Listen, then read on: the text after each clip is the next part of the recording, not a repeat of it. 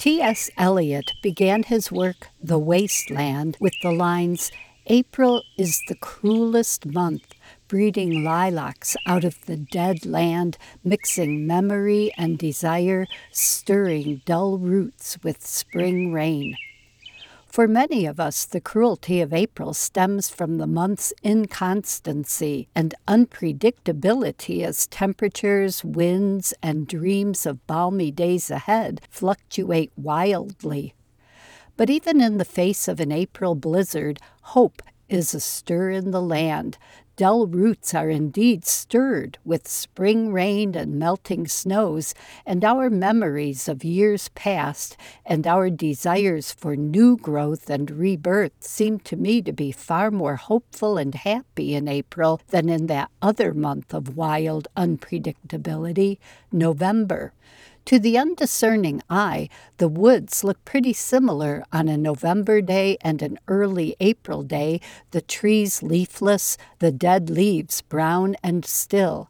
But in April, those bare branches are bulging with buds, and even as snow piles remain in the low spots, frogs trill, robins and juncos sing, and woodpeckers drum.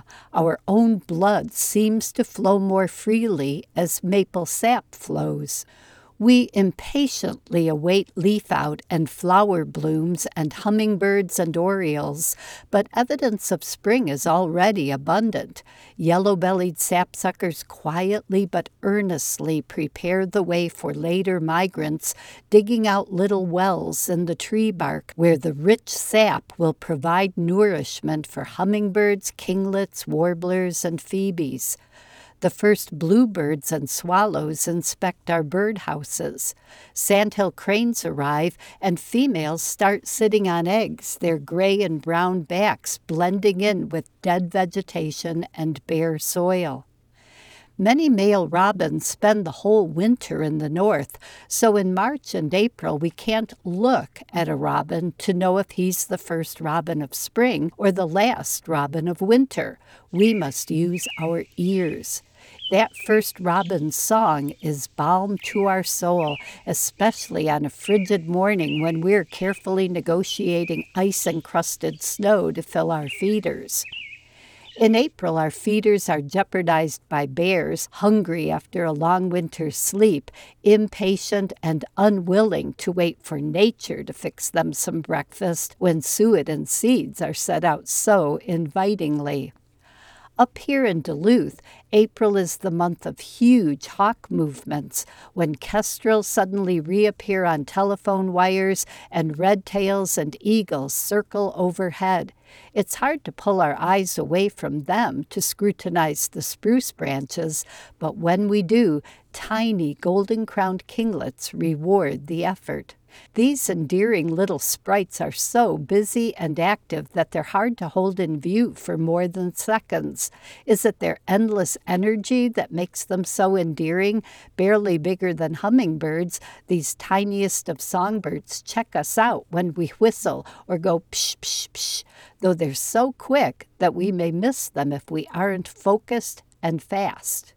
As the sun rises on an April morning, the air is filled with song. Robins, fox sparrows, juncos, whether or not a late snow is flying, I've made some of my prettiest fox sparrow recordings during April snowstorms. Chickadees whistle their Hey Sweetie song over and over and over, the urgency of romance almost palpable. We humans think of June as the month for weddings, but many birds, from cranes, woodcocks, and boreal owls to robins and chickadees, consummate their love in April.